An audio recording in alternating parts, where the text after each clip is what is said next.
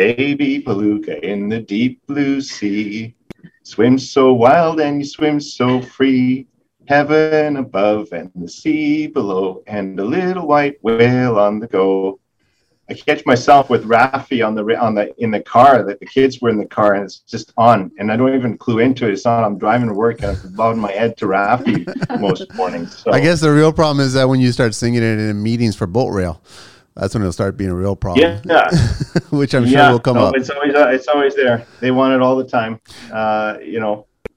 Yeah, there's still, I got four young kids, and that's that's all we listen to is a lot of Raffi. Busy, so. busy, busy. Welcome to the show, guys. Yeah. Good to have you guys on the Thank show. You. Thank, Thank you. Exciting. You guys are in Edmonton. We're in Toronto. We're going to have a conversation about something that you came up with, which uh, we met briefly at the, the Concrete Expo, and we got chatting about it. I saw it at the corner of my eye, and I was like, okay, I need to know a little bit more about it. And then we started talking, and it was an interesting story. So here we are now. We're going to be talking about it. So let me uh, let me let everybody know who we're talking to. So we're talking to Mel and Arda from Boat Rail, boat rail dot com. You can reach out to them at sales at boat rail dot com or arda at boat rail dot com. And Mel Jarecki, Jarecki?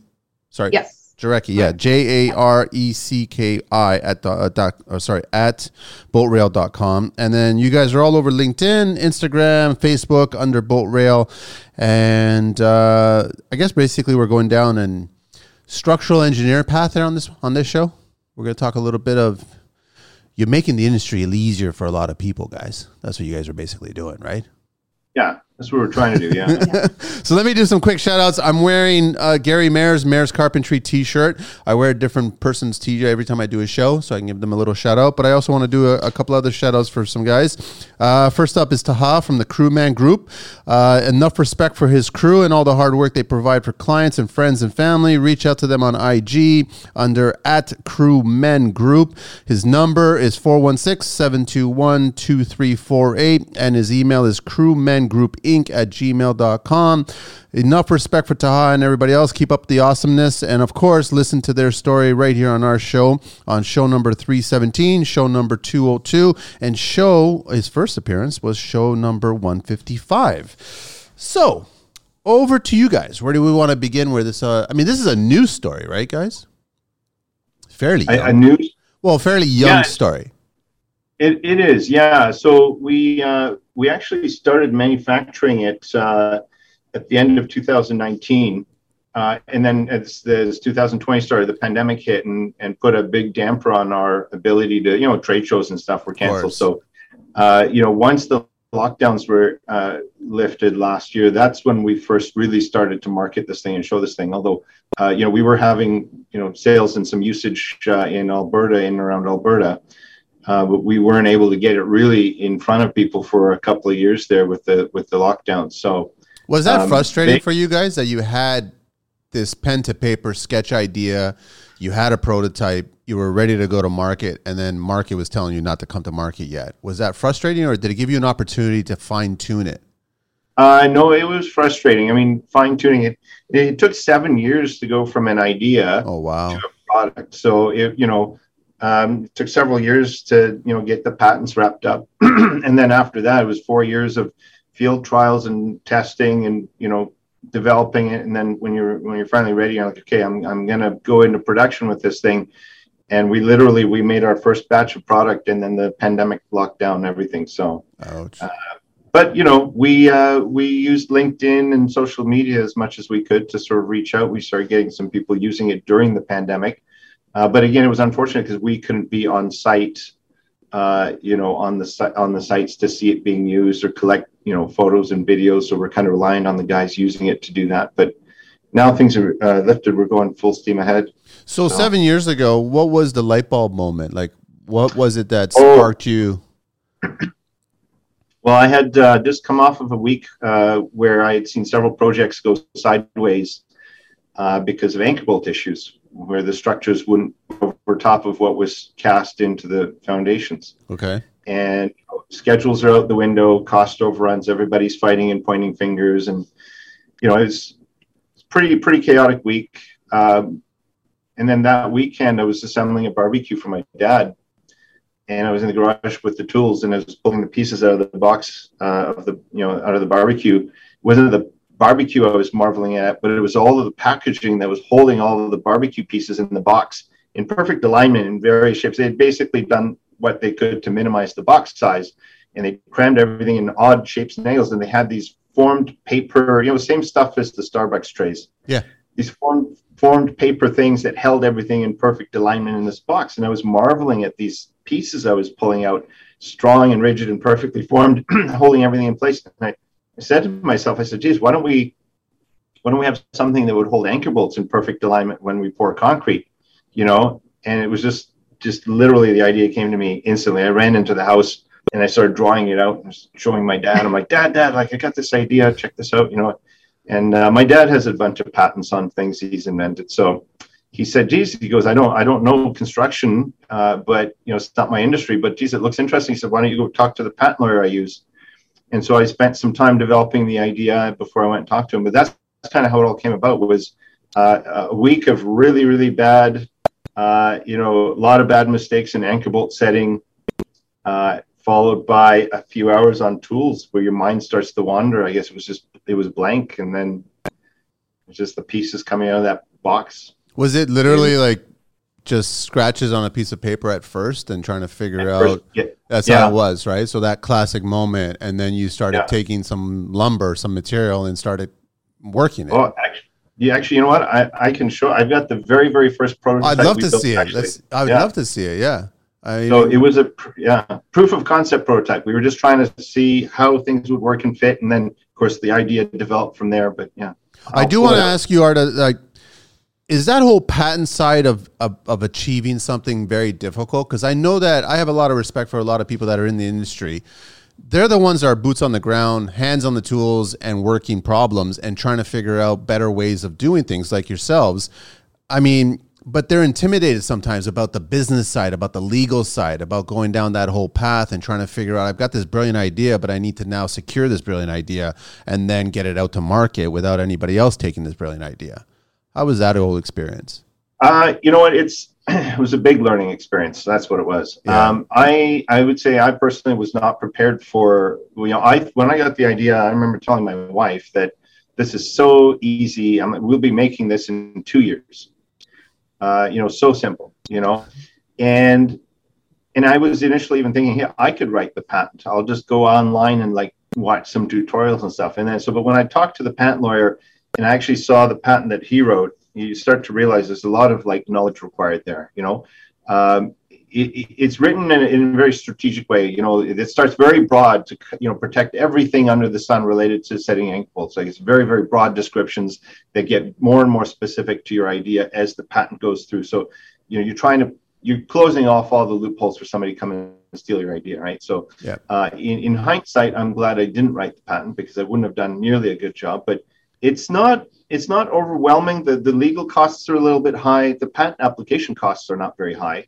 So it's not it's not cost prohibitive to get the idea, uh, but if you're paying somebody else to write the, the patent for you, there's some legal costs there that, that can add up. So so quite the learning experience overall. Very much so, yeah. Okay. Uh, I couldn't imagine how much. Uh, it's a very simple product, but I couldn't even begin to tell you how much work it was to get it into production. So let's talk about what is the norm right now that we're trying to improve with your product, right? So how is it typically when you get trades coming in and they're doing that anchoring system, how are they doing it now? What are they expected to do it and how do they do it? Well, this is the thing. Everybody does something a little bit different, right? So when I got the idea, you know, I I was thinking, geez, like there's no real standardization for this task. And I've seen guys who build really, really good templates where everything is set perfectly and it's all vertical. And then I've seen guys do stuff with, you know, a, a single sheet of plywood with oversized holes. Nothing is straight when it goes in, when the concrete goes in, right? So it's all over the, the gamut. There's no there's no sort of standard set way that people do this, right? And it so depends was, if it's Monday or Friday too. Yeah, and it depends very much on the guy who's doing it, yeah. and how much time they have, yep. you know, what kind of costs they're trying to cut, you know, things like that. So th- there was this sort of... Uh, feeling of, well, geez, like I've seen everything and I've seen it done really well and I've seen it done really poor. But when you do it really well, it's very labor intensive. Uh, you know, it, it's complicated and tricky, and you're putting all of this labor into building a template that you use once and throw away. So you're losing this labor, you know, the labor is lost every time you build one of these things. And then what's what's being built, it's really hard to finish the concrete around, right? You're, you're building this thing out of two bys or plywood or both, and but you don't have any room to get in underneath it to finish the concrete. You you know, they're building a template and they're having to cut a big hole in the middle just so they can push the concrete in down the middle and stuff like that. So, um, you know, we were seeing all sorts of stuff like that. And I thought, geez, there's got to be a, a way to do something that's prefab, that's adjustable, but that would take that, you know, labor intensive component out of it, that would sort of standardize it, that would make it easy to use, you know, give lots of ability to get the concrete in and get the vibrators in and things like that. So that, that's kind of where this whole thing came out of, was could we, could we get, if we had everybody to use it, we'd have everybody setting anchor bolts at the level of the top guys who are building temp- really good templates from scratch. So that's where we're trying to get to. How was the very first on-site reaction when someone was trying it for the very first time? How, how was that experience? Well, I, I wasn't allowed on site. So um, I delivered the product to their site. Um, why you know, why weren't you allowed? Why weren't yeah. you allowed on site? Well, because it was three three months or something into the pandemic. Got it. And, okay. Uh, yeah. Right. So it was only the crew on site, and everybody was masked. But I was able to drop off the product, and then from a distance, I gave them a quick demo, and I left. Um, and then a couple of weeks later, uh, I got a call, and they, you know, I was asked, how many of these things do you have? And I told them how many I had. They said, okay, we're going to take half your inventory. I said, oh, how did the use go? You know? And they said, well, we're going to, they, they shared an internal spreadsheet, uh, of how it went. So yeah. And that was very interesting to see. So they, they had accomplished the task of setting anchor bolts. It was like ten times faster. Uh, it was less than half the cost. Um, they got three to five reuses out of the product on the job, uh, you know, all, all these bonuses and benefits. So it was overwhelmingly positive. And, and we're, we're, you know, the, the other big thing was, uh, you know, they said they had way less surveying time because it went in so fast. So they saved money on surveying. Uh, and then the other really big thing was they, it, it was three hundred eighty-four anchor bolts that they set, and they didn't have to bend a single one of them straight after the concrete was, you know, after things That's were done. Impressive, right? Yeah. Everything was perfectly set. So, yeah. So can, so, can we take a look, or do you have a sample there that we can actually? Yeah, yes. I got a sample here. I got a couple. Uh, yeah. I want people to understand. I mean, first of all, they can go to your website, and I'm sure that you've got some content yeah. on there that you can actually see it, but that's, well, that's basically what you've designed. Yeah. So I'll, I don't know if you can see the end here, but we got we got two support ends on this thing that sit on top of the forms. Yeah.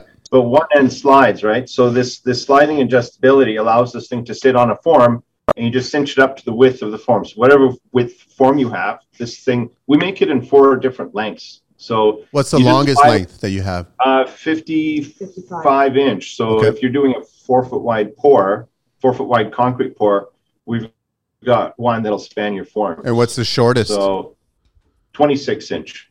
Okay.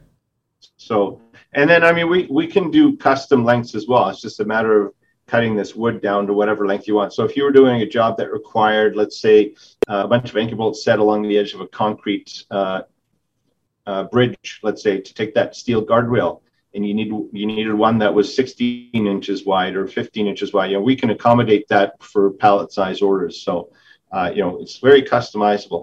But the way, I mean, just the way it is with that adjustment, as long as you got one that's longer than the width of your form, it'll sit on the form, and then it'll cinch up to the side of your form. Yeah. And then these supports, they rotate so that you can get it on, you can catch an edge no matter what shape your that, form man. is. Yeah, I like that. So if you have out of square forms or funny shaped forms or whatever, this rotating ability will, uh, it will catch an edge, and then you got some holes in there. You just, uh, there's a sighting window there. Yep. I see and it. So you can find a survey mark, and then a, a couple of screws there will set it in place. Similar on this side, right? So you just find your survey marks. It literally five to seven minutes to hang four anchor bolts. I know it's uh, such a simple idea, but it just like, why haven't we had this sooner?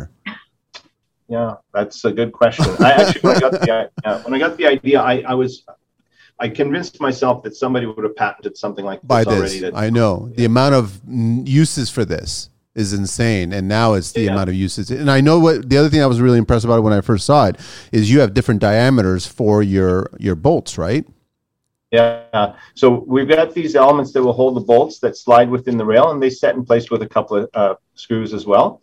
But these guys, I mean, you can snap these out and you can add more. So if you're doing base plates that had six or eight or ten anchor bolts, you yeah. can just keep adding more of the holders into the rail.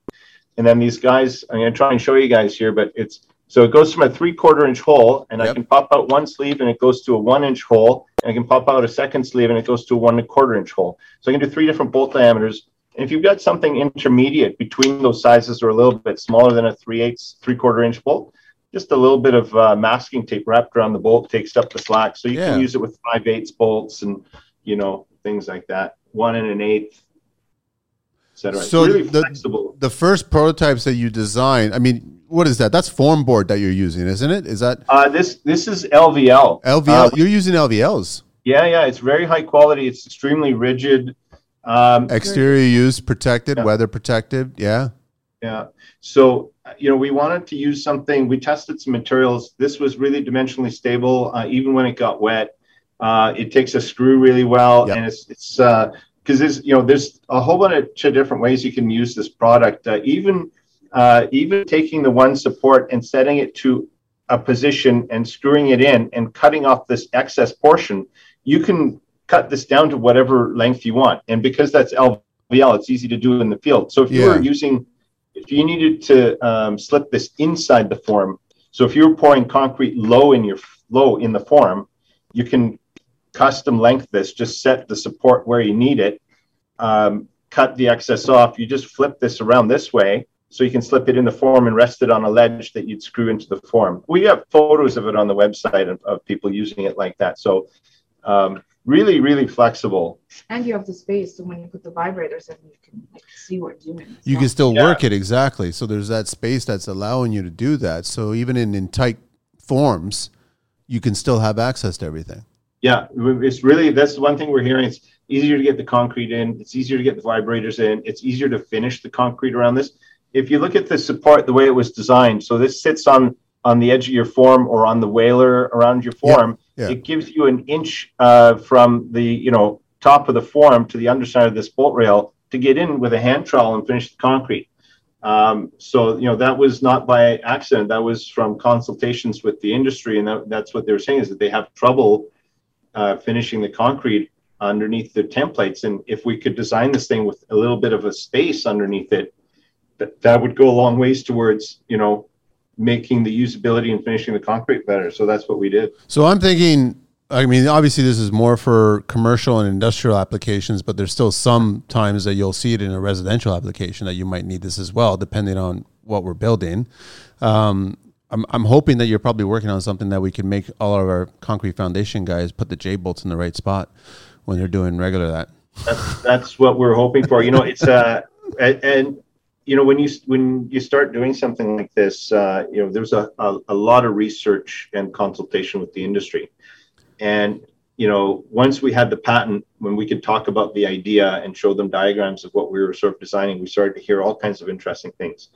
Um, most guys that do concrete work, they're counting on that they're going to bend anchor bolt straight. So at least some of them are going to go out of whack. And sometimes what happens is, uh, you know, they'll build the, build the template. The anchor bolt will be hanging there, and as the concrete goes in, the top may stay sort of where it needs to go, but the bottom may go out. So once, you know, you can't put that base plate down because, you know, the top is where it needs to be, but the bottom of the anchor bolt is out. Yep. So as, as it comes down. So that's one issue that we've come across. Um, most guys are, uh, you know, spending some time, at least after they pour concrete, trying to straighten anchor bolts. Uh, so there's lost time in that. Um, you know, they they put some nuts over the threads to protect them. It's either sledgehammers or pipes to try and bend them straight. And there's a bit of a compromising of steel there if you're, you're cold working that, that anchor bolt, you know, once the concrete cures.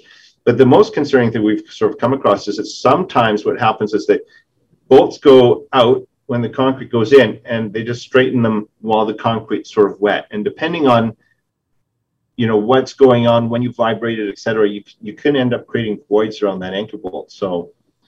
Uh, you know, there's some quality control and safety issues associated with that, which we're we're trying to uh, eliminate those issues with this product. There's a lot of so, pressure going on when it's an actual concrete pour, right? And you've got a lot of, you know, people going at the same task, and then it's easy to forget and not make sure that the bolts are straightened up. But I mean, now I'm looking at your product and it kind of just gets rid of all that. It literally is part of the forming, where it's like, if the forming's straight, then the bolt rail is straight, then the bolts are straight, then everything's straight, then we actually move yeah. on to the next stage, right?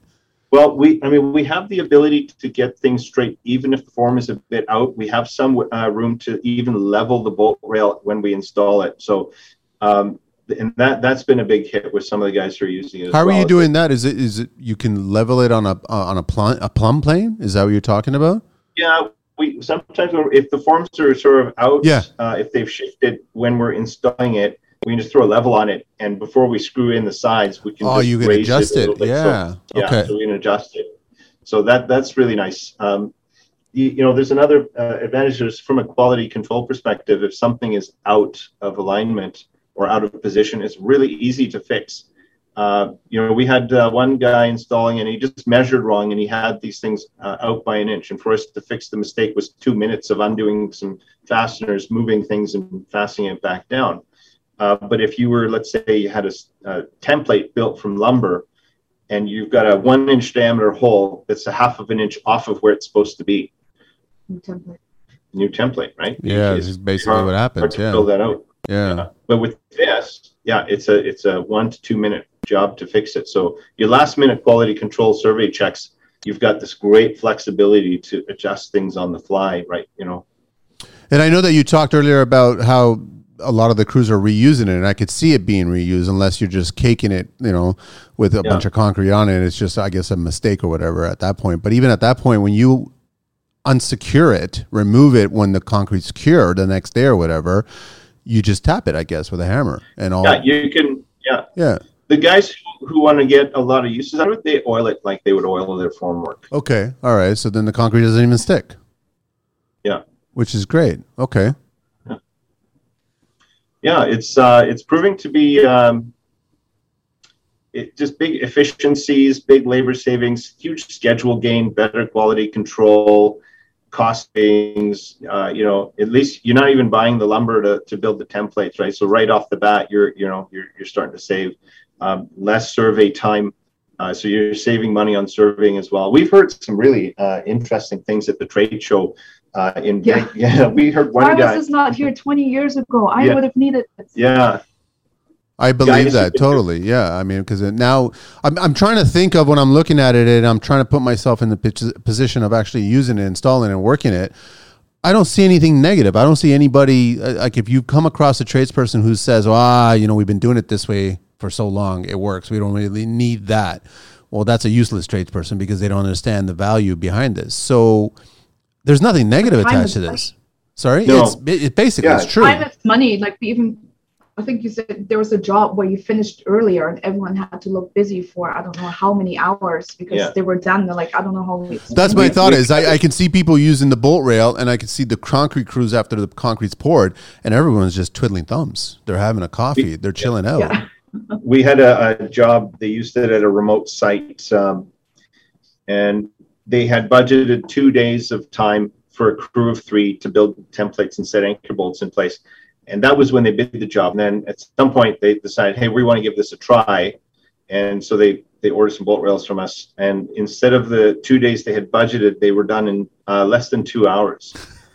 And so, but the problem was... Um, were they, they paid for the two days? Materials. They weren't well, paid for the so two days. Have, they were on a remote site, and there was no more material coming for two days because that's how they had scheduled it. Got it. And for two days now on this remote site with, you know, they're on the client site, and they had to look busy. So they kept um, just measuring over and over the placements of the bolts. So, you just know, but keep that was moving. Great. So, yeah. One company uh, told us um, they had got late access to a site. And they got all the formwork up, but they were done. It was a smaller job, but they got it done right as the concrete was arriving, and they hadn't built like templates, but they had bolt rail, and they were able to keep ahead of the pour. So while they were setting the bolts on one pile cap, uh, you know, like the, the while yeah. they were pouring one yeah. pile cap, they were able to set the next pile cap. And then while that pile cap was being poured, they were able to set the next pile cap. So literally... That's how fast we're talking That's about. How fast they were going, yeah. And they said that was, uh, if it hadn't been for the product, they would have had to cancel the pour. We've had a couple now where people said, if it hadn't been for this product, they would have canceled the pour or delayed the pour. And that so, gets expensive. Yeah. Well, because, well, first of all, you're already consuming the cost of the pour, right? Like, you got to start negotiating at that point because yeah. they can't use it anywhere else. Oh, oh okay. Well, and the loss of schedule, too, Manny. Like, if you don't get, I mean, it's like a, a dominoes when you, when you, or, you know, schedule a construction job. Yeah. You pull out one of the pieces of, you know, and everything stops, right? So your your I guess your primary feedback at the very early days was mostly from site supers and owners that were basically figuring out, wait a minute, we just saved half a day, a full day, and we're ahead now of the schedule. Yeah. Uh, well, we had like the very first job it was used on. They were they had budgeted somewhere in the one hundred to one hundred fifty hour hours of um, template building and anchor bolt setting. Uh, they were done in about twelve hours. That's insane. So it's very significant, yeah. Plus the Plus, work, the work. Sorry, have much uh, experience too, right? Like you said. Yeah, yeah, it's a good point. We had we had a couple of guys who'd never built templates or set anchor bolts before in their lives, set anchor bolts with this. Uh, you know, as long as you've got a surveyor working with you, saying, you know, here's your center line. Uh, it's just so easy to put together. You know, the, you're just using a cordless screw gun. You're not. You're not building anything. It's ready to go. You just, the time you would take to measure out a template or mark where things go, you've already set it while you're doing that. But you, it's you like guys you're measuring have, it and setting it at the same time. Yeah, you guys have eliminated the guesswork of what the final product's going to be. Yeah. You don't have to worry about, oh, I hope that turned out well for the next crew that comes in starts anchoring, right? Yeah. And, and it's more like, no, no, no, it's turned out well. It actually works. Now we can move on to the next stage. I love yeah. that. I want to get into the nitty gritty of the actual product, but let me do a little bit of history and construction here. Um, I'm fascinated by history or engineering, right? So I wanted to ask you guys, who was the very first engineer in the world ever? Outside of the Bible, if you want well, to get into God and uh, stuff like I, that. I mean, but. yeah, no, I, I mean, I think probably, if I had to take a guess, I would say it's probably the first guy who built a bow and arrow. Oh, you're going that far back. Okay, I'm I'm going a little earlier than that. So that it's um it's M H O T E P. The first engineer known by name and achievement is, I don't know how you pronounce that, but uh, builder of the Step Pyramid in Egypt, probably about twenty-five fifty B C. He's technically the very first engineer that came up with stuff, right? Um, how did engineering begin? The concept of engineering has existed since ancient times as humans devised fundamental inventions such as pulley, lever, and wheel. Each of these inventions is consistent of the modern definition of engineering, exploiting basic mechanical principles to develop useful tools and object. Um, what is the oldest type of engineering out there? Civil? Yeah, civil. Often thought to be the oldest engineering discipline, civil engineering focuses on constructing, designing, and maintaining physical structures used by the public, such as dams, bridges, tunnel, tunnels, roads, airports, subway systems, and water supply system. And I desperately need a proper civil engineer here in Toronto. If you guys can send someone, that'd be amazing. Because they're failing in all those categories right now. Dams, bridges, tunnels, roads, airports, everything. They're failing in all that stuff, right? So who was the very first female engineer? Edith no. Clark. I have no idea, no. Edith Clark. Know, like, yeah. So she is the very first female engineer. Born in eighteen eighty-three, she created the Clark calc- calculator for graphene, uh, graphene electrical properties. She used her inheritance from uh, deceased parents to attend college and study mathematics. Wow. So that's a little bit of history in construction.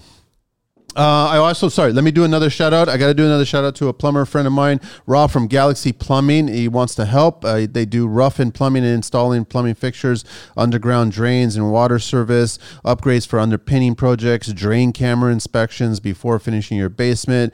The more complicated, the more Galaxy wants to help. Please reach out to them at uh, on I G, which is Galaxy Plumbing Incorporated. His email is rob at galaxyplumbinginc.ca, and his website is galaxyplumbinginc.ca. And, of course, listen to his show on this show, on show number thirty-three, and you can get to his whole story behind everything. So back to you guys now. Um, where is the product going now? What do you guys have? Because I'm assuming that it's – has it gone past the integration point? Like the industry's already embracing this now. Like this is slowly. I mean, we pass me the hammer, pass me the bolt rail. Basically, it's we've yeah. gotten to that point. Not not yet. We're I mean, we just started launching our big marketing campaign uh, last year. In the in the spring was the first time we started to get out and show it. Uh, and then the first big, big show that we went to was Vegas in January. Um, so it was very well received there. Um, we had really int- a lot of interest from guys who were doing industrial commercial work, but also uh, we had a guy who spent thirty years installing elevator machines. And he said that, you know, those anchor bolts, they're always inch and a quarter. They're always, you know, they got to go in precisely. You can't bend an inch and a quarter anchor bolt straight afterwards, you know? So, no. And he, he had retired, but he said, like, if, you know, he wished he had this product when he was doing the task, you know, back then. So, um, right now, we're growing sales. We're talking to some retailers. Uh, we, we're trying to build uh, demand and awareness at the same time as trying to, because if somebody wants to use it right now, you know, we have to send the product to them directly. But we're trying to get to a point and get the attention of uh, some retailers so that, you know, we can work on the advertising and awareness campaign, but then the product is available in the showroom when they need it. They don't have to have it shipped from Edmonton, Alberta, which is we, where we make this product. Yep. Uh, that, you know, it's available, you know, companies like National Concrete Accessories, H D Supply. White I love Cap, National. Yeah, they're great. You know, I mean, if those guys could, you know, see this podcast, say, hey, this is a great thing we need to bring to our clients. Have you spoken to them already, or why, why wouldn't they just say, yeah, sure?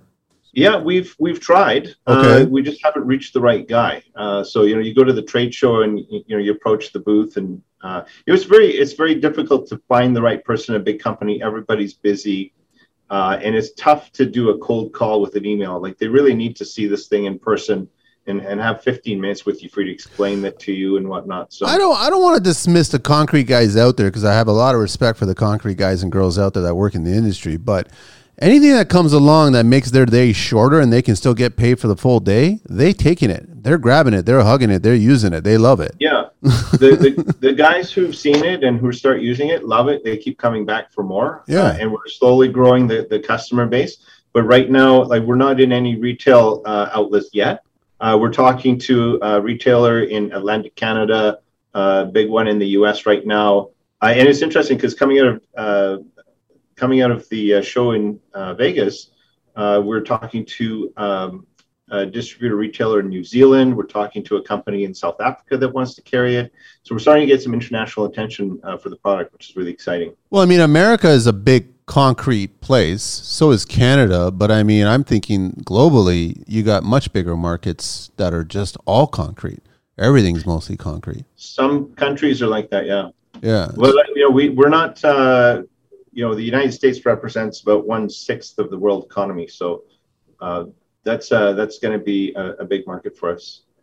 So it was well received, and then I guess now you're just and they're starting to use it. You're sending it out there, and sales are starting to grow. Yeah, yeah. yeah. We've got a job coming up uh, up near Cold Lake. We're just going to be shipping the product out uh, on ne- early next week. We've got a job on Monday where it's going to be used uh, about forty-five minutes outside of Edmonton. Um, So we've got a couple of companies bidding on big jobs, and if they land it, they want to use it. You know, we're talking fifteen hundred plus anchor bolts. So, so any crews that are listening right now, just look at it this way. You can price it the old way, build it the new way, and make more money. Yeah, that's true, yeah. Basically, right? So, yeah. That's how well, it would work. Yeah, I mean, even on a small job, we saw, uh, you know, we were getting reports from guys who were using it, uh, you know, savings in the thousands or tens of thousands of dollars. I believe right? it. So, yeah. Back to the elevator, I had a quick question. Would you have designed something that would actually be the footprint of the whole elevator? Like, that's the idea, is that you would just drop a bolt rail that's the size of the elevator and then everything's lined up perfectly? Uh, not not quite. Uh, so we've had some uh, we've had some uses where, like, if you're doing a big pad like that for the base of some big machine, but you need to set anchor bolts in it. Yeah. Uh, you can take something, you know, you can take one of the sizes of this. Uh, we had a guy who wanted to do, uh, who did like a fourteen foot wide footing or something like that, but he needed anchor bolts in the middle. Um, so he took a pair of two by fours and, and screwed them onto the sides of this. And he basically used this in the middle and used the two by fours to suspend across this big footing. Oh, okay. And, yeah. So, I mean, you can do stuff like that. Um, there's a way to actually even set anchor bolts in the middle of a, a continuous pour slab with this thing. Uh, you know, you can suspend it above the slab where you're pouring. You know, if you have to have cast in anchors in a slab, that's a difficult thing to, everybody struggles with that if they, if they get that kind of a job. So um, you can just, uh, just put some threaded rod in the ground and suspend a pair of two by fours. Uh, they don't even have to be, yeah, I totally see it. Yeah. Yeah. And then you rest this on the two by fours, and those two by fours don't even have to be square or parallel or anything. You just got to get them somewhere in the vicinity. The, the adjustability of this thing uh, allows you to get those anchor bolts exactly where they need to go, regardless of what the, uh, the support structure geometry looks like. So um, tons of ways uh, that you can use it. If anybody's interested, you know, we, we can uh, provide information, pamphlets, booklets, there's stuff you can yeah, just reach out to you guys, right? And then I, I was curious, do you guys want to share what the costs are behind these, or uh, the parameters on price point? Yeah, uh, you're in the uh, like mid forty to mid fifty, depending on the length you're buying. Okay, uh, Canadian dollars. So you know, st- starting with the shortest one around forty-five, and then going to the longest one around fifty-five. It's not crazy. So, no, it's it's reasonable, and uh, you know, we're making it a pretty high quality material. So, and, and we've seen a huge increase in our material costs in the last couple of years.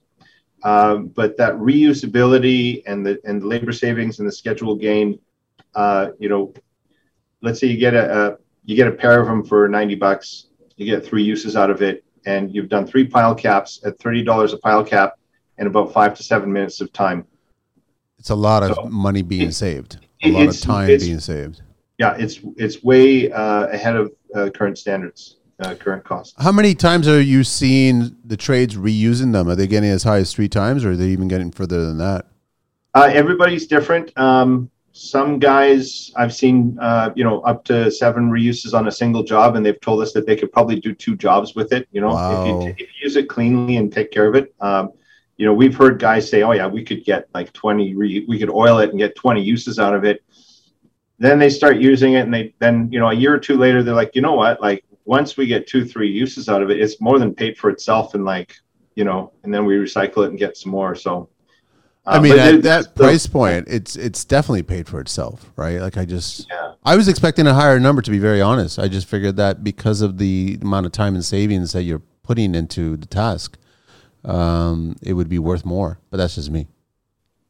Uh, you mean like from a retail price? Yeah, a retail price, yeah. You know what, we're um we want to bring it in at a price point where somebody will look at this and go, I was going to spend that much money anyways. Um so, you know, but then I can get what if I get one reuse out of it, I'm still way like way yeah. ahead of the game, yeah, you know, sort of thing. So we want to get it to a point where it's uh you know, it's like the Uh, Kleenex of tissue, right? When yeah. when you think about setting anchor bolts, you're not going to, I mean, the, the idea of buying lumber to chop it up and build a template that you're going to use once and chuck doesn't make any sense. And hope it's straight. Yeah. So right. we, we want people to not even consider that. If, you know, if they can use this product, it makes, it makes a lot more sense to do that. Reusable, fast, accurate, you know, better quality control. Peace of mind. Peace of mind, yeah. We, I don't want to. I mean, it, it's people. Some some people think this is a really simple task to set anchor bolts in place. No, it's uh, not. No, it, it, it's not. But not only that, but it's the last critical step when you're getting out of the ground. If you get your anchor bolts right, the rest of your project falls into place. A hundred percent. Yes. Yeah. If you get yes. it wrong, then uh, you've got problems. And and the thing is, like, if if you can't stand the steel up when that when you know. When the steel erectors come and they can't stand the steel up, they say, okay, well, fix it and we'll be back, right? Yeah. But I can't come back for six or eight weeks because they're booked solid, right? Yep. So now you've got, you know, you can have weeks of delay. I mean, I know we know one company that's being, you know, they were responsible for setting the anchor bolts, but their the mistakes in the anchor bolt setting uh, delayed the project by a couple of months. And, you know, when you're building a process facility and, and you know, you knock two months of revenue out of the uh, client's pocket, well, they're not going to be too happy about no, that, right? So, right? But if you yeah. save a bunch of money while you're using this product, and then you're more efficient and you get out of the hole, that's the, when we're in construction, that's the one thing that we want to achieve. Once you start demo and you start excavating, the first thing you really, everybody's mind, get out of the hole, start building. Yeah. That's what we want to exactly. do. That's the objective, yeah. right? And then like you just said, you want to get out successfully, right? And then you can start building the structure from that point.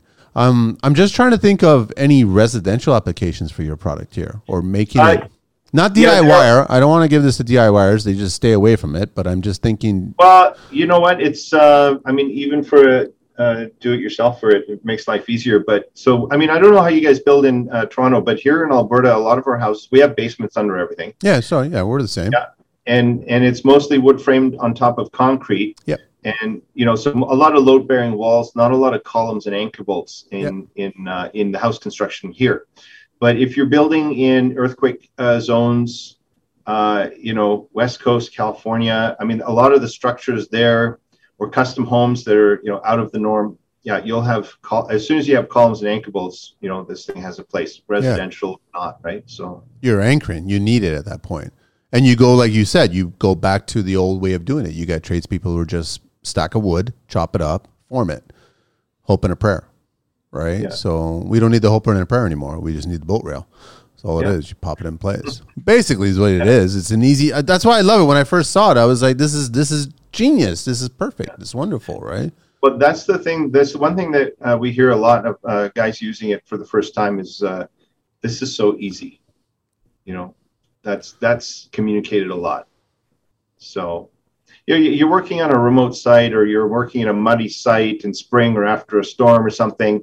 The, you know, the last thing you want is co- complexity and trying to build something on site. If this thing just goes off the back of the truck onto the form and it snaps in place and screws down. So what else can so, you share that you're working on? Because I'm a, I can only assume guys like yourselves, like, you come up with something great. Now you got to come up with something else. we just we applied for another patent. Uh, nice, so beautiful. I, but I, I'm until the patent comes through, I'm not, I'm going to be tight-lipped about what we're oh, doing. Yeah, no, no, no. But I'm I yeah, I, I yeah. love hearing that there's ever you know like uh, you're evolving. Yeah. I love it that we're, you've come up yeah. with this. Yeah, we, we're developing another product, but uh, the one thing that uh, we're we keep getting. Uh, so this thing right now can handle up to an inch and a quarter anchor bolt, and the one thing that we keep hearing at trade shows and when we show it is, do you have a bigger version of this? And so for, for larger bolts. What size are we talking about here for what kind of structures? How much of a diameter uh, are we asking for? Yeah, one and a half, one and three quarter, up to oh, two. Oh, wow, so, eh? Okay. Yeah, and I mean, because those bolts, you can't, there's no way those are budging once they're set, right? Yeah. And so, and they get pretty heavy. You can, you know, some of these things are six, seven, eight feet long. Pretty big bolts. So we are looking at developing a, a heavy duty version of this, uh, scaled up, uh, thicker L V L, bigger, more robust, everything that would handle the next three sizes of bolts after one and a quarter. So that, that may be in the works for the next, in the next year or two. So, and you'd be doing the same, I guess, increments of length. Or no, you wouldn't need to go as small as uh, the smallest one you have right yeah, now. Yeah, we wouldn't have to go uh, twenty-six, no. but uh, you know, we might start at the thirty-five or forty-five and uh, and go up from there. So, and I, we, we were going to go to an inch and three quarter L V L instead of the inch and a half uh, as well. So, I want to yeah. I want to go back to the very beginning when you started building your prototypes. At first, what were you were you just using two by four? Were you just using whatever lumber was in the shop or something? Uh, around? No, I can, I can show you. I got two prototypes uh, here. It's, uh,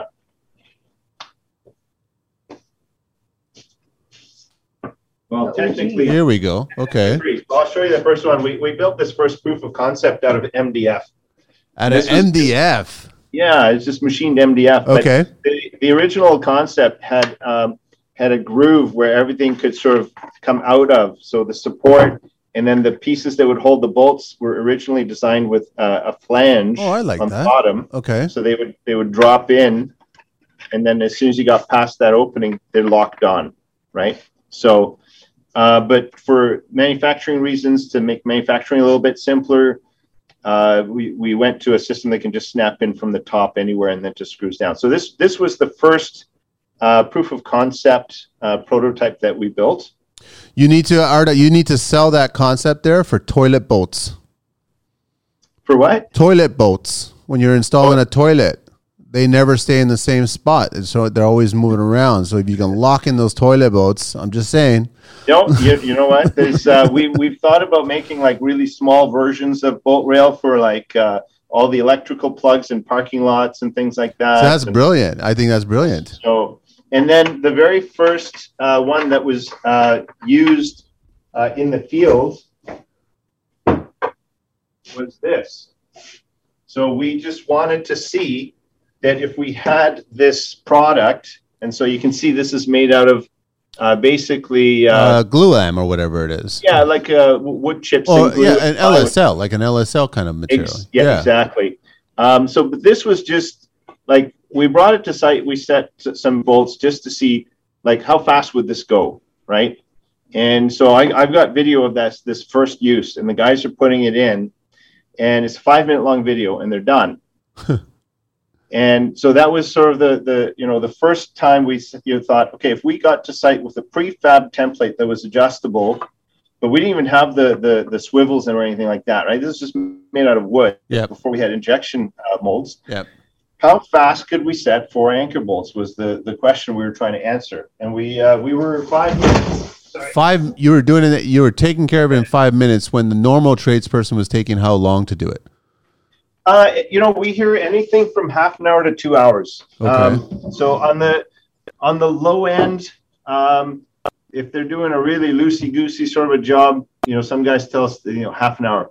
Most guys are telling us that it takes them half an hour just to build the template.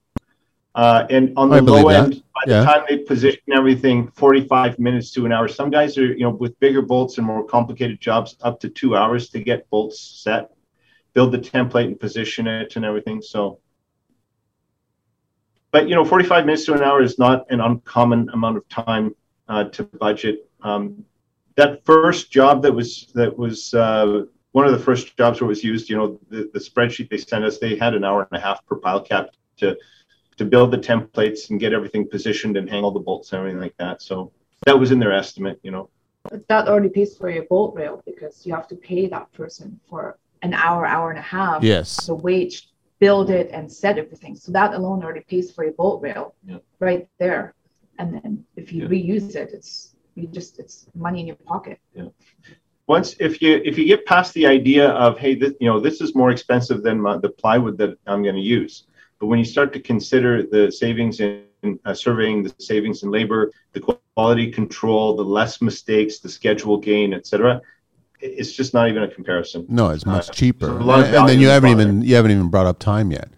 Like yeah. time is the most valuable part of a construction site. So it's just like you're already saving a lot there based on that, just that one detail, yeah. right? Huge, yeah. It's very yeah. significant.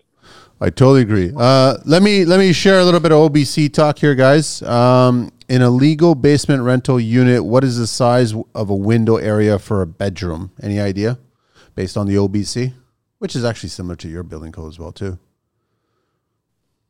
Uh, I don't know off the top of my head. No, thirty inch. It's five percent of the floor area. So whatever your floor area is, that's the minimum O B C requirement is five percent of glass area. So for argument's sake, so if you've got a one hundred square foot floor area space, you would require five, uh, five percent of that floor area, and that's the size of the window you would need. That's the bare minimum. You can make it larger. Um, again, in a legal basement rental unit, what is the size of egress unit required?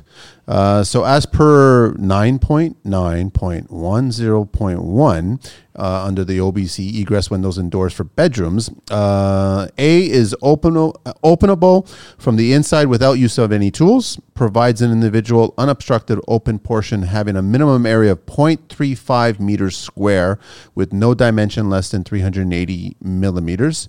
And then the last point is maintains the required opening described in clause B without the need of additional support. So it's literally, if there's an emergency, you have to have this minimum space of zero point three five meters square and accessible without any tools or ladders or steps or anything like that to access it. Um, and then the question is, um, are you required an egress window if you have an entry that actually exits right outside of the dwelling?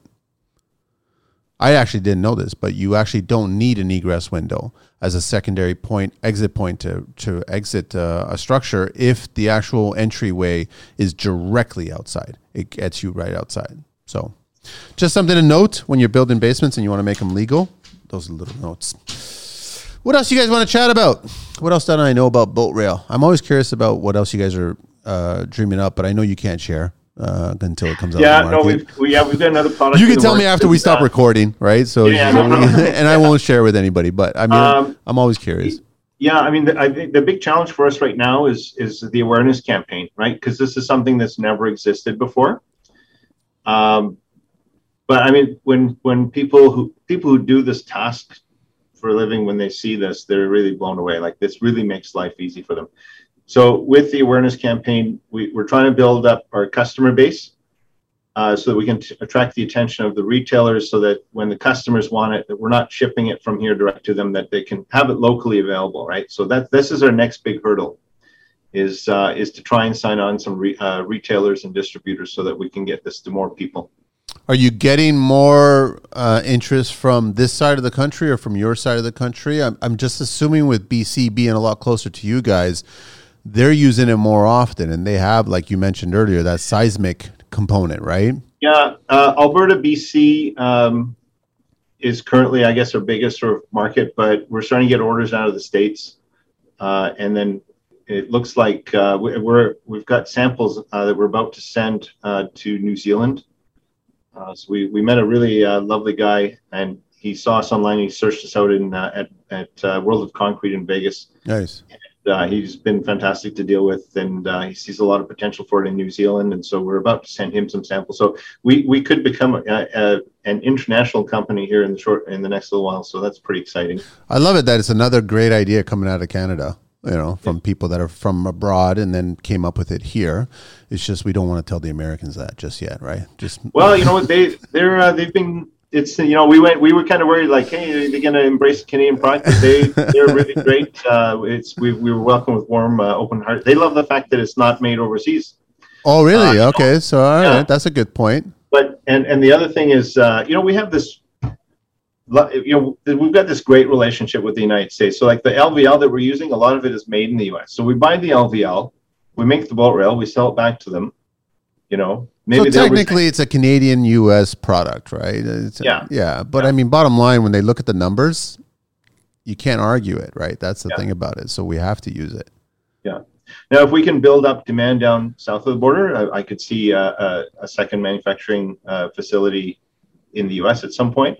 You know, it's it's very interesting. Like, they have eleven times our population in the U S compared to Canada. Yeah. But they have twenty-five times our construction spending.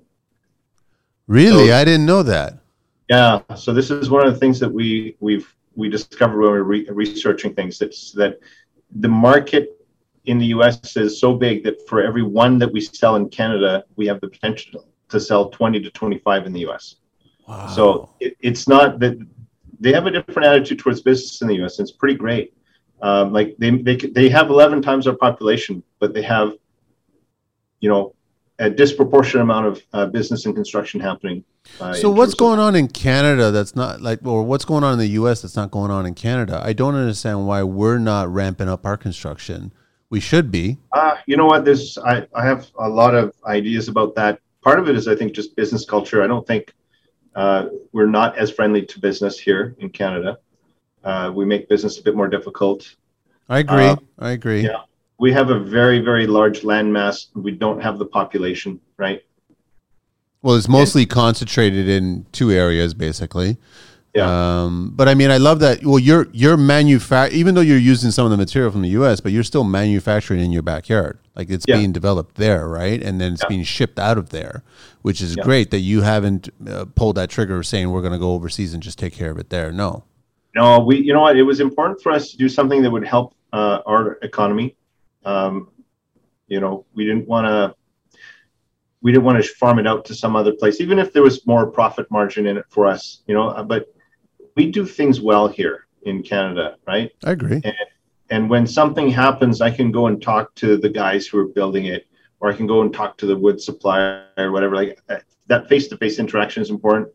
But, you know, if we're doing something that's going to take off and make a lot of money, we want it to benefit Canada yeah. and the United States. Yeah. Well, all right. We live here. We got to take care of our yeah. industry. So, can I ask a stupid question? Is the no government, such thing. is the, is the, well, my question starts with, is the government uh, helping you guys out or being supportive or looking at this as an option? Like, we should be, they, we should be contributing. Yes. Uh, so when, when we were ready to jump from a final design product into the manufacturing, there was a big cost there. Yeah. Um, And we, it took weeks and weeks, but we went through an application process with uh, an organization called Alberta Innovates. Okay. And we got some uh, government funding that covered a portion of our jump into, and it made it, you know, it sped things up. Like for me to generate the revenue to do that would have taken years, but to get the grant and then having to contribute basically a quarter of it, it it really put us some years ahead, you know, and, and helped us jump into that. Yeah. yeah. So, and there's all kinds of other incentives uh, for marketing and getting products to, you know, overseas or foreign markets. Uh, there's funding available for automation uh, purposes and things like that. So, um, yeah, it, it's great. Uh, there's there's some res- resources there that we've relied on, and hopefully we'll get a little bit more in the future for expanding. So, yeah. Is that like, I mean, that's your office space right now, but is the warehouse where you're actually producing, is it right there as well too? Is it behind you? No, guys? no, okay. no. Uh, it's in a facility about ten minutes away. Okay. And then you've got a staff. Is it a big, is it just growing and growing? Is that the idea now? Well, it's uh, no, it's not huge right now, uh, but there's a there's a sales side and then there's a manufacturing side. So, uh, and we're the sales side. We're the we're the face of the product. We're the guys that you're going to call. Mel's actually our, our head salesperson. So, yeah. If you have questions about the product or you want to make an order, you you reach out to Mel, and um, I'll but, provide all the information, any questions asked, or samples. And yeah. where did where did the name come from? Like, how did you guys just come up and say that that's That's what we're going to call it? Oh, we, we were looking at all kinds of things. And, uh, you know, in the beginning, uh, Bolt Buddy was one of them. And so there, there's already a lot of Bolt Buddies on the job site. yeah. So, yeah. And then uh, just we were thinking and we were bouncing ideas off. Uh, and even uh, from the guys who were at the government at Alberta Innovates, uh, we, you know, they were even helpful and like, hey, like you should pick something like this and like that. Um, and I was talking to a, a senior guy at a construction company who was really a, a lovely man who was quite, quite helpful. And, you know, uh, when I was developing this and, and I was bouncing name ideas and marketing ideas off of him. And he was saying, you know, like, it's got to be very, it's got to be professional sounding, it, you know, blah, blah. And so, and one day I was just like, you know what, Bolt, Bolt Rail. And I, I called him up and I said, what do you think about Bolt Rail? And I was like, that's it. He's like, that's the name. So. I do agree. It makes sense. It actually, it, it sounds legit. It sounds like a proper, it sounds like a tool. It yeah. sounds like you, you're grabbing a, a component that you need to build with. That's what it sounds like. I know that explains the, the tool itself. It does. Totally does. Yeah.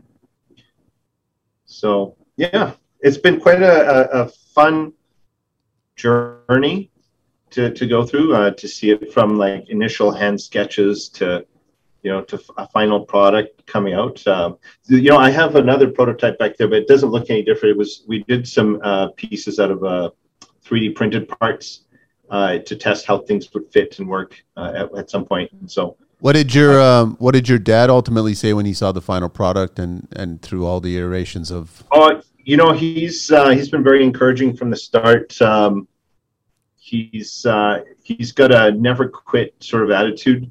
Uh, in life and with everything. Uh, you know, I'm a first generation Canadian. Yeah. Uh, and so I saw my parents, uh, you know, start a new life. And, you know, we came here with a few hundred dollars and a couple of suitcases, you know. Um, but he had, uh, he's a highly educated guy. Um, you know, he had that to rely on.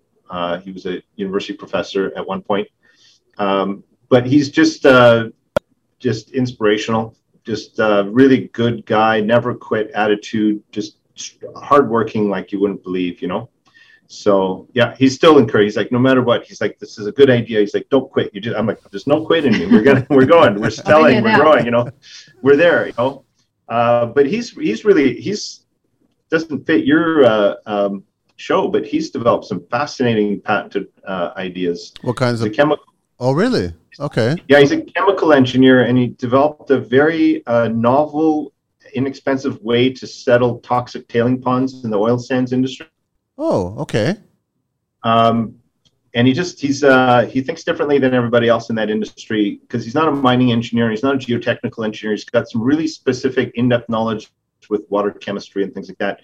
Uh, but then he's also developed a process by which Uh, to in- increase the efficiency of oil mining here in Alberta. We, we inject steam into the ground and suck oil out here for part of our mining. And okay. It's developed a way to make that far more efficient. So greatly reduce greenhouse gas emissions, energy requirements, water requirements. Uh, and it's just the most brilliant, simple idea. He just She's got a really beautiful mind. She just thinks very differently than most people. So. I'm, I'm I'm very respectful for your province because I'm seeing a lot of interesting, innovative, new ideas coming out of that province for like fuel and cleaning and keeping things proper and, and even your product and, and what your dad, what you just mentioned there. I'm seeing a lot of that come out of that province. And I just, I mean, like I keep on joking about it. I would just love for it to rash over to the rest of the provinces, specifically Ontario, because we desperately need it. Yeah. You know, we're, I, I mean, I, I think, I think we're a pretty hardworking province. Yeah. Um, yeah. And there's a lot of uh, uh, innovative go-getters out here. Uh, it's a very, you know, we don't have a huge population. Alberta is only about four million people. Okay. Um, but, you know, there's some really, uh, you know, the, we have a very thriving business community here. So let me ask you guys this, Arda. I mean, when you were assembling the barbecue and someone actually came up to you and said, oh, by the way, this idea is going to take you seven years, how would you have felt then? Because you didn't think it was going to take that long. Uh, you know, I, I don't, it wouldn't have changed anything. Okay. Um, the drive was there. The passion was still there to pull it off. Yeah, yeah, and I mean, I think two two things. If I, uh, if for anybody who's just uh, thinking about launching a product and patenting something, um, the the time required is one thing, and then the costs required were the other thing. Those are the two things that I was naive about. Uh, it's a, it's been a lot of work, uh, and there's been a su- substantial cost aspect to to getting it to this stage. But if you're prepared for it, uh, and you got a good idea, I mean, even if it. Even if this, this thing didn't succeed, it's been such an amazing journey of learning. It's really exciting, you know. Uh, so even from that perspective, uh, it's been it's been a hoot. So you're, you're excited about the prospect in the next hundred years? There's always going to be a boat rail on site. I hope so. I can yeah. see that. How can you not? I can see it. I could totally see that being. Well, you know, I mean, who knows? Maybe in uh, maybe in a hundred years, it's a bunch of robots that are uh, working out there. Uh, uh, but they'll still be handling boat rails. Yeah. Well, you never know. Maybe. Yeah. That'll be great. So, so yeah, I don't know. The the future of concrete's going to be interesting. Uh, you know, I think the like the first evidence we see of concrete use is about twenty five hundred years ago. Yep. Uh, when the mixing. Uh, you know, uh, what was it? Um, silica yeah. uh, with water, uh, you know, and it's, I think the first use of it, they start to see it in Arabia and whatnot, but then it's just a, you know, two thousand years ago, it's the Romans that really sort of start using it in perfecting in it and yeah, making it a, a certain way. Yeah. yeah. If you ever get a chance to travel, there's a city on the west coast of Turkey, uh, on the Aegean called Ephesus. Okay. And it's a twenty-five hundred year old city and they've been excavating it out of the ground. Uh, it used to be a coastal city, and the city died because the the being deposited, the water just moved too far away, and the and the trade died. Yeah. Um, but it's a fascinating place, and like you want to talk about civil engineering and ingenuity. I mean, the roads are crowned to move water off of them after a I rain. Know, I know. Draining into gutters. It, the, uh, the thought process under. back then was amazing. That they were thinking that that that's what we needed yeah. to do. You couldn't make it straight. You had to make it crown. Yeah. And and uh, and pipes underground that carry the water away from the streets, uh, uh, aqueducts carrying water to uh, like public bathrooms uh, to carry you know the waste away. Uh, two-story library, um, you know. I, there's a rumor there was across the street from the library. It was a, a brothel. There was a tunnel between them. So I, the men were like, hey, honey, I'm going to the library. And then they would go in the tunnel to the brothel. I, I'm going to blame the tradesmen back then. They were probably the ones that built the brothel tunnel yeah. first, right? And then they d- took care of the aqueducts after that, right? Let, let's yeah. get the essentials done first. It's a fascinating place if you ever get a chance. Is it an abandoned yeah. city? No, it's not an abandoned city, right? It's just... Uh, well, I mean, you know what? They have a huge amphitheater. Okay. That still is used to put on concerts. Where's it? Because um, I know that's your background, but there, isn't there a city in Turkey? Um, it's it's a sound. It's underground. It's water, um, but it's a specific. Um, uh, I'm trying to remember what it's called. Uh, I'm trying to figure out exactly where it was, but apparently, like it's it's the most precise sound environment that you can get into, and the way it was built with water and stone and everything like that. And I'm, I, I just the name escapes me right now, but it is in. I don't know if it's in Istanbul, uh, but it is in Turkey. No, I haven't been to it, but you know, you're, you're talking about a piece of land that uh, they're discovering the oldest, earliest human settlements and yeah. civilizations. Every major civilization and empire has sort of left their mark on that piece of land. So if you you want to go and experience some amazing uh, cultural things. I mean, it's I would really love quiet, to. You know? And the food and the coffee, food. Everything, right? It's just the food. Yeah, yeah. Prepare to put on weight if you go. No, no, you'll be walking around. Oh, that's the difference. We'll walk yeah. around and you'll burn it off, right? So yeah, yeah it's they have great food there, yeah, for sure. Let me so. do a little bit of Green Book talk here. I know that everybody knows that the fine for not wearing a hard hat in Ontario is two hundred fifty bucks. Uh, but how high can it possibly get if the M O L agent wants to make it high? Then two hundred fifty bucks. It could get as high as a one thousand dollars fine for not wearing a hard hat on a job site. Um, what is the typical fine for not using fall protection gear? Penalties can be as high as twelve thousand six hundred seventy-five dollars per violation. But inspectors wow. may adjust the fines. Uh, that depends on the seriousness of the violation. Uh, what are the penalties for non-compliance of OSHA? A person who is convicted of an offense under OSHA may be subject to a fine of up to one point five million dollars for the corporation, uh, one point five million dollars for the directors, uh, million, and uh, twelve months imprisonment. A fine of five hundred thousand dollars for all other persons and or up to twelve months imprisonment. What? Uh, how much can a supervisor be fined in Ontario? Any thought? The max,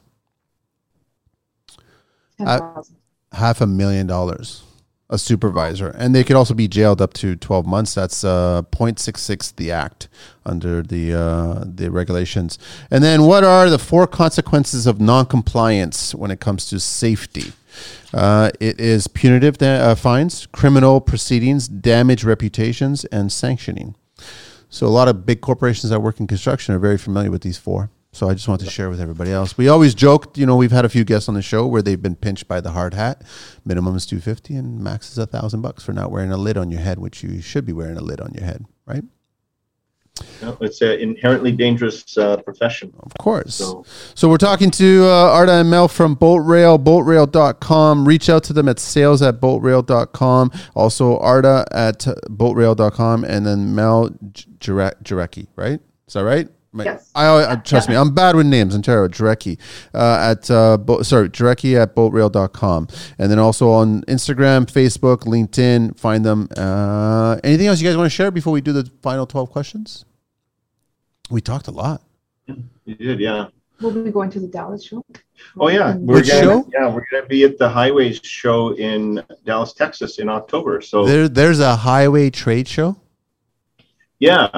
And, uh, you know, we're, I mean, everything that goes, I mean, certainly we're, it's not highways related per se, but everything they build next to the highways that gets bolted down. Yes. Uh, you know, so there's an application for all kinds of infrastructure work, uh, you know, for this product. So we're going to go and show it in Dallas, Texas. When's that coming up?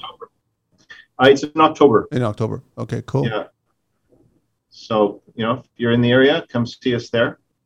And, uh, I know that I've got a fan. She's always been bugging me to get to Austin because she wants me to build some things down there. And I'm like, I've never built in Austin. I don't know how I would start doing that. But I, I guess I'm excited about going to Texas. Yeah. Uh, have you been before? Yeah.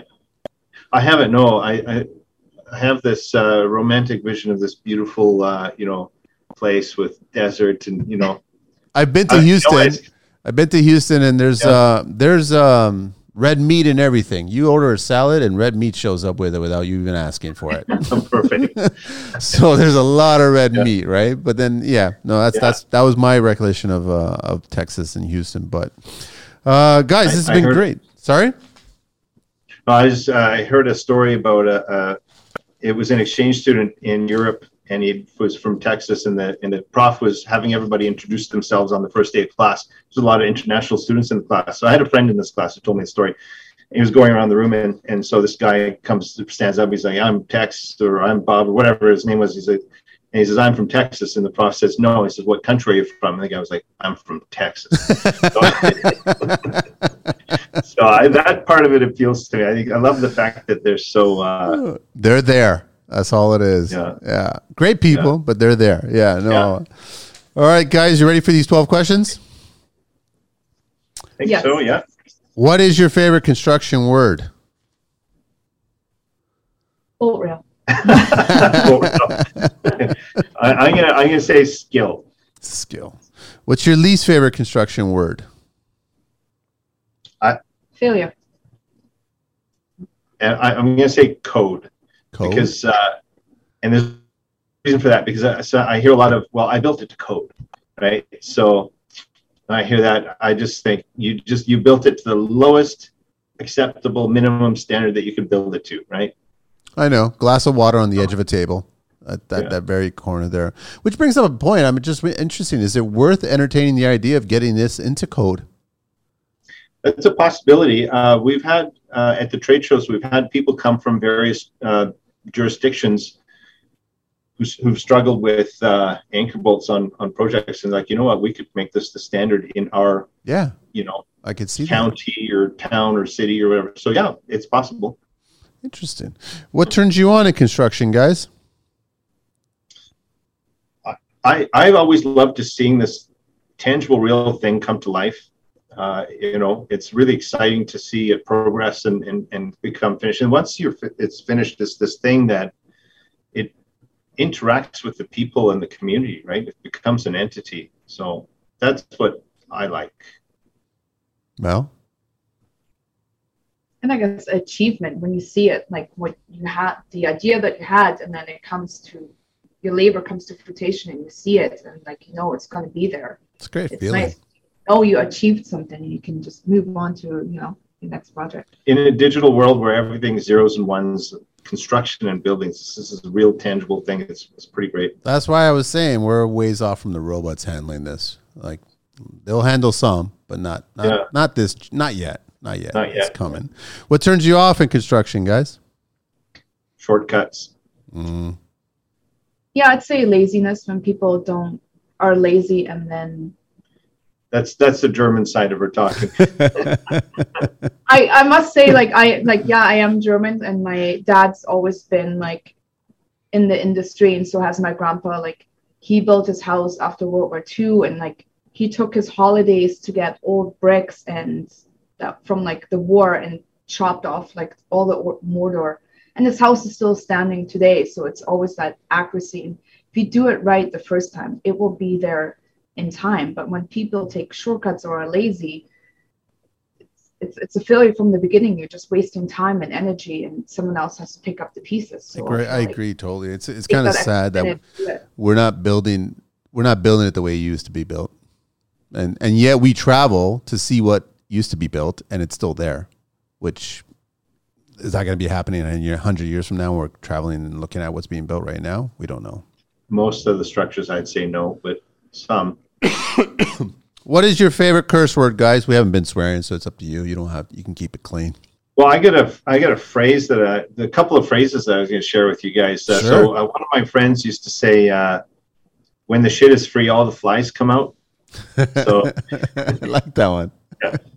Uh, and then just uh, I was doing some work in a remote community here in Alberta, and there was an old guy, and uh, he threw out the phrase, and I just thought it was the most funniest thing I'd heard. He said, uh, "It's busier than a bull's ass in fly season." So there you go. There's an Alberta. You can use that one down in Texas too. Yeah, I might. Yeah, I might throw that around. They'll love that one. Uh, yeah. Mel? I guess I like the one. Does a bear shit in the woods? You know, don't ask for that. That's always a good one as well. And somewhat clean. What's your favorite vehicle in the entire world? I, if I, uh, my, I mean, my dream vehicle is a, a Porsche nine eleven, uh, but I got a sweet spot for a, and I had a Honda C B R six hundred motorcycle when I was in my early twenties. I rode it from here to California and back. Nice. So that, that, that bike has a little sweet spot in my heart. So yeah. How many clicks would that uh, that's a big chunk of change there kilometer wise. Yeah, there and, and back uh, eh no issues at all. No, that you know that thing ran at you know six thousand plus R P M for days. Yeah. And uh you know it was a beautiful bike, very nimble, and uh yeah, it was a great trip. So Mel? Yeah. Uh mine is definitely the G-Wagon. Okay, there we go. And bulletproof or not bulletproof? Well, here we don't need a bulletproof yet. No. So, uh, and Maserati is. Which one?